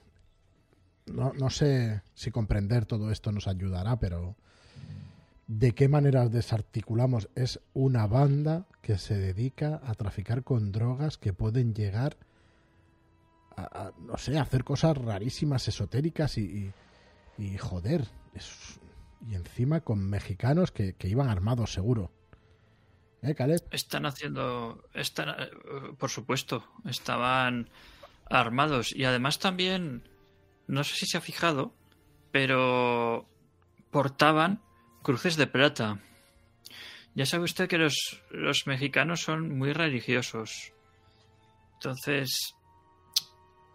No sé si está todo directamente relacionado, quiero decir. Como ha dicho el padre Clark, Quizá por una parte esté la droga y por otra parte el ritual. Y lo estén mezclando de alguna manera, pero igual los mexicanos solo están involucrados en una de las partes, no lo sé. En fin, yo donde iba es que no, no veo de qué manera pudiéramos... eh, Veníamos hablando, de hecho, Caleb y yo por el camino, si, si no sería cuestión de involucrar a la policía, si no sería cuestión de conseguir pruebas de que esta gente está traficando con drogas y meterle todo el peso de la ley, aunque igual hay cargos de policía metidos en, en toda esta trama. Bueno, yo no tengo tales conocimientos. No sé cómo de perseguida está la droga o este tipo de sustancias. Parece que son bastante comunes y fáciles de conseguir y en estas fiestas todo el mundo echa la vista a un lado. ¿Creen que la policía nos ayudaría? Si es así, adelante. Y eh, pues no lo sé, es lo que se me ocurre viendo todo lo que está pasando. Y, y hay otra cosa. ¿Segura que existe el tal señor Tramel? De momento no tenemos pruebas. Sí, ni de una cosa ni de la contraria, pero que tenga allí a esos mexicanos que no... Bueno, quizá Ah, ya también era latino. Podríamos ir al registro eclesiástico. Si es de aquí, habrá un Señor. nacimiento, un bautismo, O la guía de teléfonos. Incluso burocráticamente tiene que haber el registro de la propiedad civil. Señor Clark, ha dicho usted que habla castellano, ¿cierto? Así es. Nací cerca de San Antonio. Vamos, con todo nuestro apoyo eh, por detrás, pero ¿qué le parecería hacer una aproximación? Me refiero a introducirse. arriesgado. Sí, es arriesgado, sin duda, pero. O, a lo El señor irá conmigo. No tengo miedo. o buscar información a, a través de sus parientes, de los parientes de, de estos matones, no sé, o de, de la gente que pueda Si ellos tienen fe, respetarán a un hombre de Dios. Tienen fe y tienen armas de fuego. A veces eso es incompatible. La verdad es que es una curiosa mezcla, pero sí se da. De todos modos, sí que sería muy recomendable, por no decir casi obligatorio, como hemos comentado con el señor Hill, eh, averiguar lo que esconde esa mansión. Porque realmente no nos interesa tanto Tramer como la biblioteca Como de. Echevarría. Mm. Sí, allí quizá ¿Y podamos cómo pretenden hacerlo? Esa es una buena pregunta. Habría que vigilar la mansión, ver sus costumbres, intentar internarse. ¿Quieren colarse? Quizá, quizá podríamos aprovechar, no sé qué sería más peligroso, una noche que estuviera tranquilo o una que tuvieran un festival de estos de néctar. ¿Cuándo el- vio el jardinero a este hombre lanzar su semilla? Hace unas noches, no especifico más. Pues la noche parece que es nuestro momento. Estarán distraídos, supongo. Sí, podríamos además matar varios pájaros de un tiro, ¿no? Investigar sobre el ritual, sobre el néctar e intentar averiguar algo sobre la biblioteca. Joder, parece que Tomar alguna siguiendo foto los- incluso. Estamos, ¿no os dais cuenta? Estamos justo siguiendo los pasos de Winston y sus investigadores. Se colaron en la casa de Chavarría. Se pusieron a hacer fotos, ¿acor- ¿os acordáis? Había una persona incluso dentro. Había un sofá en el que hacían todas estas cosas y que... Buah, Desde que pisamos la casa del señor Winston y vimos aquellas manchas, estamos siguiendo sus pasos. Pero ellos no estaban equivocados. Lo único es que cometieron un error. Solo tenemos que ser un poco más listos en ese momento. Pues a O mí me parece que suerte. estaban más preparados. no se ofendan. Bueno, somos los segundos, igual tenemos algo más de información de la que tenían ellos. Aunque todavía no contemos con ella, pero, pero bueno, sabemos lo que les pasó. Eso seguro. ¿Y del contable? ¿Han podido contactar con él? No, no lo hemos intentado. Nos queda el contable y quizá la casa del profesor Ayers encontráramos alguna cosa. Mm, Eh, la casa Cierto. del profesor Dyer no está ocupada por nadie. En principio no. Él tiene algo que ver, seguros. Me da más miedo el contable que los mexicanos de las pistolas. No, hombre, Caleb, eso, vamos, ¿Por qué? no. ¿Cree que puede conocer a gente? Seguro que conoce a gente. Un contable de alguien con cierta posición, tanto económica como social, es una persona de gran importancia y no carece de contactos para librarse de posibles problemas que tenga en su trabajo. Pero ustedes lo han dicho esta mañana. Si vamos y tratamos con esta gente, luego puede que tengamos que salir de aquí. Y rápido.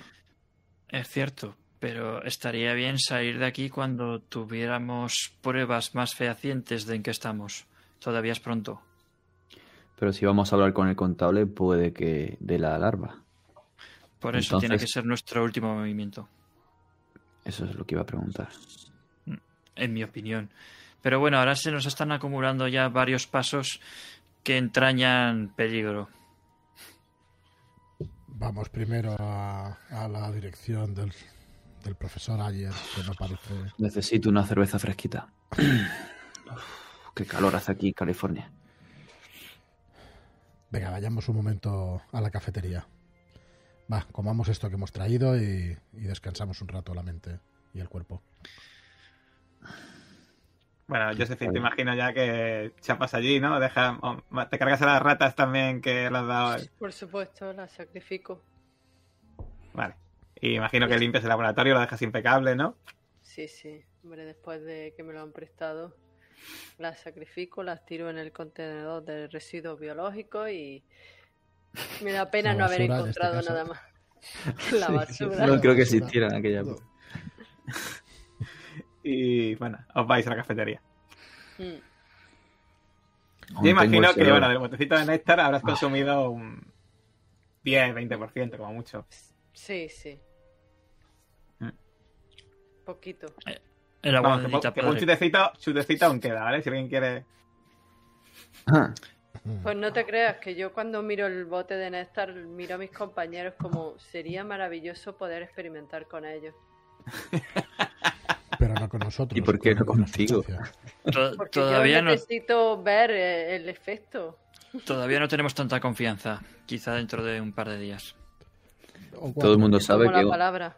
un científico comprometido tiene que pincharse las cosas a él y probarlas en su cuerpo, así que. Adelante. Cuando quieres sabe usted mucho de ciencia, padre Clark. Ah, Hombre, estaba off-road, perdón. Ah,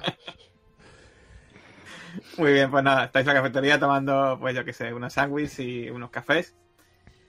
La Se os asienta un poco el estómago después de todo lo que habéis visto en el laboratorio. Todos menos Josephine, pues obviamente es eh, los olores y eh, ver, ver la sangre, ver todo lo que ha hecho Josephine, pues os ha perturbado un poco. Pero bueno, a Josephine, pues no. Eh, está ahí está comiéndose un. eh, además, casi que imagino un sándwich desabrasada ahí, rojizo, que da igual. le da igual la sangre que ha visto que en un café. He de confesarle, Josephine, que este, esta experiencia tan íntima que hemos pasado usted y yo, tú y yo, creo que ya siendo hora de que no solo a Caleb. Tú te... Sí, Jacob, lo entiendo. Y va Me ha visto siendo- tan tran... Me ha visto un poco incómodo. No ha sido por la visión de la rata. El olor, cuando lleva ya media hora la rata abierta, me ha recordado al olor de... de la guerra. El olor de... del hospital de campaña. Es curioso. El científico con el que colaboré estrechamente me decía exactamente lo mismo. Él también estuvo en la guerra. Mucha gente estuvo en la guerra. Pero es aún más curioso que conociera a alguien que se llamaba como usted. Dice que recordó que conoció a un joven sacerdote en la batalla del río Marne, que tenía muchas agallas. Se llamaba él, por cierto, Frederick. Frederick, de nombre. ¿Qué apellido tenía? Tiene. Fred- Espérate, Espero que no haya muerto. no encuentro el nombre. Digo el apellido. Bueno, no importa. ¿Por qué estaba él allí?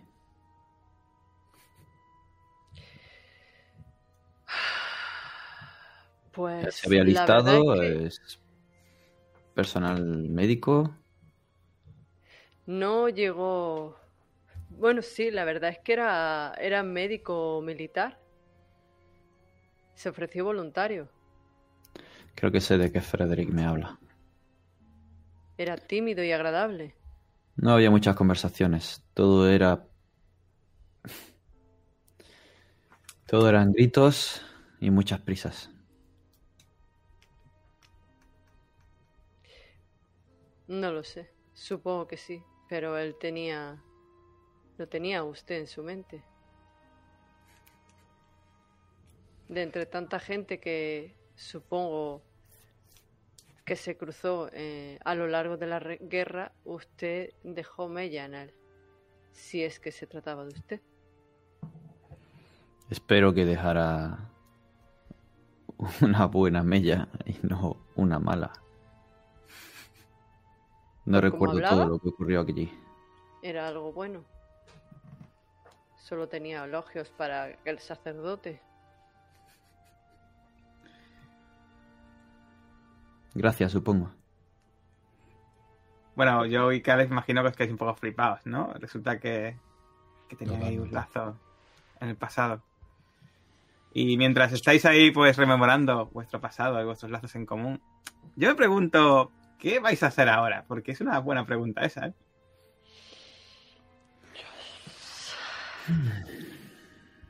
Pues, Para- señores. Adelante.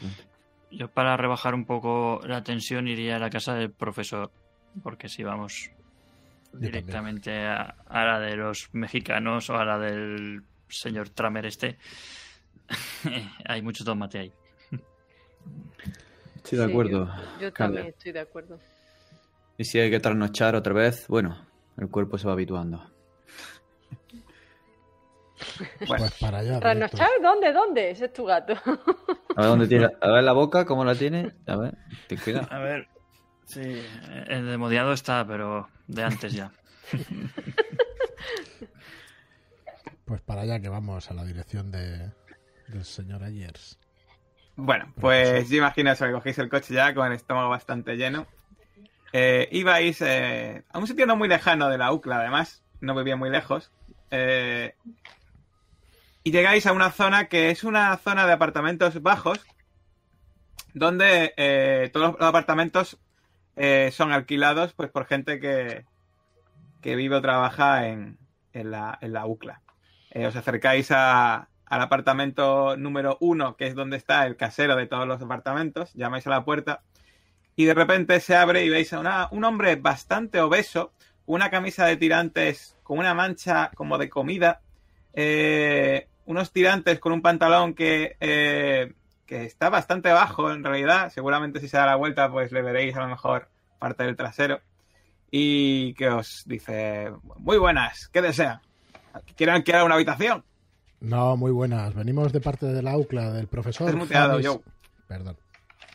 Una habitación. No, venimos de parte de la UCLA, del profesor James McDoom. Venimos buscando al profesor Ayes. eh, de parte de Samantha Burnes, la secretaria.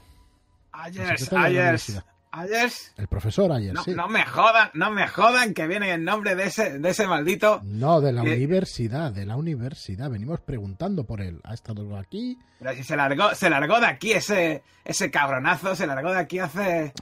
No me acuerdo cuántos años. Dejó pagado unos cuantos meses y luego se largó dejándome a mí el, el marrón de tener que tirarle todo lo que tenía en su puñetera casa. No me diga que le tiró todo lo que tenía en su casa. A la basura, y ojalá arda ese- ese- Ojalá arda ese maldito. Sí, sí, pues que hubiesen venido por ello. Hace ya no sé cuántos años. Será 12 años así. Por favor, cálmese, no hace falta desear un mal mayor a nadie. Pero no sabe usted. Todavía me duele un poco. Todavía tengo un poco de dolor de espalda de las cosas que tuve que bajar. Esos, esas libretas y esas cosas que tenía ahí. A la basura todo. ¿Pero qué, pero qué me dice? Pero oiga, haga memoria. ¿Ha quedado algo de los papeles? Esto es importante. Sí, sí, envía a la mire, mire, universidad. ese, ese contenedor de ahí, ese contenedor de ahí, pues hace 12 años se lo llevó el camión. En fin. Está usted seguro, O sea, ¿no? ha, gua- no ha guardado na- ninguna de sus pertenencias en ningún almacén. Nada, así arda el cabronazo. De todos modos, su antigua vivienda sigue deshabitada. No, no, por supuesto que está habitada. Eh, eh, Lo alquiló una profesora, creo. ¿Podríamos echar un vistazo? A ver, ¿van a ustedes a molestar a la, pro- a la profesora a Wilkinson? Por supuesto que no. Solo un par de Bueno, preguntas. eh, que no me enteré yo, eh, que esta sí que paga bien, no como el maldito George. No se preocupe, solo un par de preguntas. Relájese Pues nada. y vivirá más. Bueno, eh, bueno. ves que se va y cierra con un portazo. Pff, Joder. Toda Tirar documentos, ¿cómo se le ocurre? Documentos y libros, Josephine. Este acaba con todo. Ay, solo se me ocurre que, que- que encontremos algo, señales en las paredes o alguna cosa así, pero poco más. Hace en eso 12 estaba años. pensando. Si estaba. Si era paranoico, como el resto de, de con los que nos hemos cruzado, quizá tuviera los documentos importantes en algún escondite secreto. No es mala idea. Bueno, podemos preguntarle qué se encontró al llegar, quién sabe. Tendremos que buscar una excusa para investigar. Seguramente la profesora no, no sepa nada. Pero ¿y si después de 12 años ha cambiado algo, ordenando, o no llegó a tirarlo todo ese hombre? Podemos preguntarle si encontró algo. Sí, sí, podemos empezar por ahí, pero es Ya está. Es que no creo que haya nada raro. En fin, no lo sabemos si no vamos a su apartamento. Vayamos. Pues nada, eh, llamáis a la puerta y os abre una, una señora un poco, un poco mayor, eh, con, el, con eh, el pelo muy liso y eh, muy pegado, eh, como si eh, hiciese igual un- algunos días que, que no lo lave, lo tuviese con mucha grasa. Eh, y cuando abre la puerta dice, sí, disculpen, ¿quiénes son ustedes? Si vienen a venderme algo, lo siento, no estoy interesada. No, no, no, para nada. Mire, venimos de la, de la universidad, de la UCLA. ¿Es usted de la Universidad sí. de Los Ángeles? ¿Son ustedes algún profesor o algo? Buscamos a un profesor. Estuvo bien, Ujú. viviendo aquí hace muchos años. El Ah, pero propietario. llevo- yo, yo llevo aquí viviendo. Uy, llevaré aquí viviendo 12 años. ¿Cómo pasa el tiempo volando? ¿Quieren ustedes pasar y tomar pastitas? ¿Y un té? Pues se lo agradeceríamos mucho, señora. Muchas gracias. Pasen, pasen, por favor. Bueno, entráis y veis una... eh, realmente los apartamentos son bastante pequeños. Tienen una especie como de, de salón. eh, eh, luego tienen una especie como de cocina, un baño y una, y una habitación para dormir, ¿vale? Y nada, os, os, po- os ponen en el salón, imaginad el salón, pues un sofá con una mesa, os ofrece que os sentéis y se va para la cocina a prepararos un té. Dice, eh, que- esperen un momento, ya verán ustedes qué pastitas más, eh, más sabrosas compro y qué té más bueno les voy a servir. Muy amable. Efectivamente señora. os sale con una bandeja con un té humeante y un poco de azúcar. Le damos una ojeada, yo por lo menos le doy una ojeada en profundidad al, al apartamento Bueno, pues te da la sensación eh, que obviamente hay, pues hay libros y, y apuntes por ahí, un poco, está un poco desordenado. Da la sensación que estaba en una mesa que hay al fondo, parece que en ese momento estaba escribiendo algo allí, porque además está como más iluminado, ¿vale? Y eh, te fijas que te da la sensación de que el lugar eh, ha sido, eh, de hecho que el papel de la pared es reciente, o sea, como si encima además hubiese, hubiese arreglado la- el apartamento bastante recientemente. Pues. Y, y los muebles no parecen viejos tampoco, ¿eh? si ¿La mujer está todavía preparando el té? Exacto, si está preparando Sí. el té, yo despego uno Voy a ir a, la cocina. Disculpe, señora. eh, mm, ¿Puedo ayudarla? Yo sé Ah, que- sí, yo por que supuesto. despega Eh, saque usted las pastitas de ahí de, de ahí de, de esa estantería de allí. Y si quiere puedes calentarlas un momentín en el horno para que estén calientes, aunque a mí me gustan así como están. Hago lo que usted me diga. Adelante. ¿Vive usted coja. aquí sola? Sí, vivo aquí sola. Y le doy palique. Sí, Vale. Mientras eh, yo ayudo a Josefina a sacar el papel y... Cale, Yo me intento buscar si hay sótano. No hay sótano, no. Vas a buscar, Vale. te voy a hacer, no te voy a hacer tirar. Eh, de hecho, incluso si echas un vistazo al dormitorio, ves que huele un poco como si estuviese, no se, no se airease hace un poco de tiempo. Eh, pero eh, eso, eh, da la sensación de que es un sitio muy pequeño y de que no hay nada escondido en ningún sitio, ya lo digo desde ya, vaya. Empezáis a mirar, miráis así por debajo, empezáis a atar en el suelo. De hecho, incluso diríais que esa ha sido el papel de la pared ha sido puesto hace poco y no parece que haya ninguna pista aquí de... O sea, cualquier cosa que había acabó en el contenedor. pues vamos la- a disfrutar del té, ¿no? Y la Eso es. biblioteca de la mujer no hay nada. Está relacionado, fíjate, estos son libros relacionados con tu, con tu ámbito. Oh, bien, bien. Y de hecho, ¿tú has escrito tú algún libro alguna vez en el pasado? Probablemente sí, he escrito un Bueno, libro. pues hay un libro Probablemente tuyo no, he escrito un libro. Pues está tu libro en esa, en esa biblioteca. Y un toque de canela y miel leer. le va de lujo a este tipo de té. Ah, sí, Mi madre sí. lo preparaba así. Ay, qué Josefina, buena idea, vamos a ponérsela. ¿Ese libro es tuyo? Cierro de golpe, sí. Pero no sé si queremos que sepa quién soy. Claro que sí, coge confianza y pregúntale si quedaba algo de, de las antiguas pertenencias del profesor. Pues estas pastas ya están. Vale. Mmm, qué bien huele. ¿Dónde las ha comprado? Ay, sí, en- en- hay, hay una hay una panadería muy cerca del campus que hacen unos pasteles de fábula. Tengo que pasar por allí. Mira que he estado ya dos veces en estos días, pero nunca las había probado. Son de un sitio, son de un sitio llamado Granada en España y hacen unos dulces muy extraños que se llaman piononos. No los conocía. Mm. Son muy sabrosos. Si, si vienen otro día curioso les, puedo comprar. Eh, no puedo conservarlos porque aguantan poco tiempo antes de ponerse malos, pero eh, les puedo. Un día si vienen de visita y me avisan, compraré con tiempo. Es muy, muy no, les- no amable. suelo recibir muchas visitas. ¿Dónde las presento? ¿Aquí en esta bandeja o en Sí, la sí, en fuente? esta bandeja misma. Gracias. Le doy un Vale, corazón pues a nada. Nada, nada, vale. Pues oye, aparecen allí, imagino vosotros más o menos hacéis un poco los despistados, ¿no? Ella no parece desconfiar, la verdad. Y, y nada, ¿qué le decís? Yo. Josefina, díselo, eres tú. Eres Sí, tú la del libro. ¿Qué ¿Qué libro? ¿De qué libro hablan? Eh, le enseñó el libro. Doctora que- Josephine Warren. Sí. Yo soy el Ah, padre no me digas que es Clark. usted la doctora Josephine Warren. Precisamente estoy estudiando parte de sus deducciones en su último libro. ¡Ay, ay! Déjame que le enseñe. Y, va- y te empieza a enseñar, pues eso, cosas que está estudiando ella y ves que está muy relacionado con, con tus... Con tu... Pues yo la oriento en sus investigaciones para ayudarle. Y te, Y, dice, y te dice que precisamente lo- una cosa que tú has escrito en tu libro está enseñando, lo ha enseñado en la clase el día anterior y bueno, empieza ya a enrollarse contigo y... Está súper emocionada, se nota que está, se nota que está súper emocionada. De hecho, está dejando Pues- enfriar su té.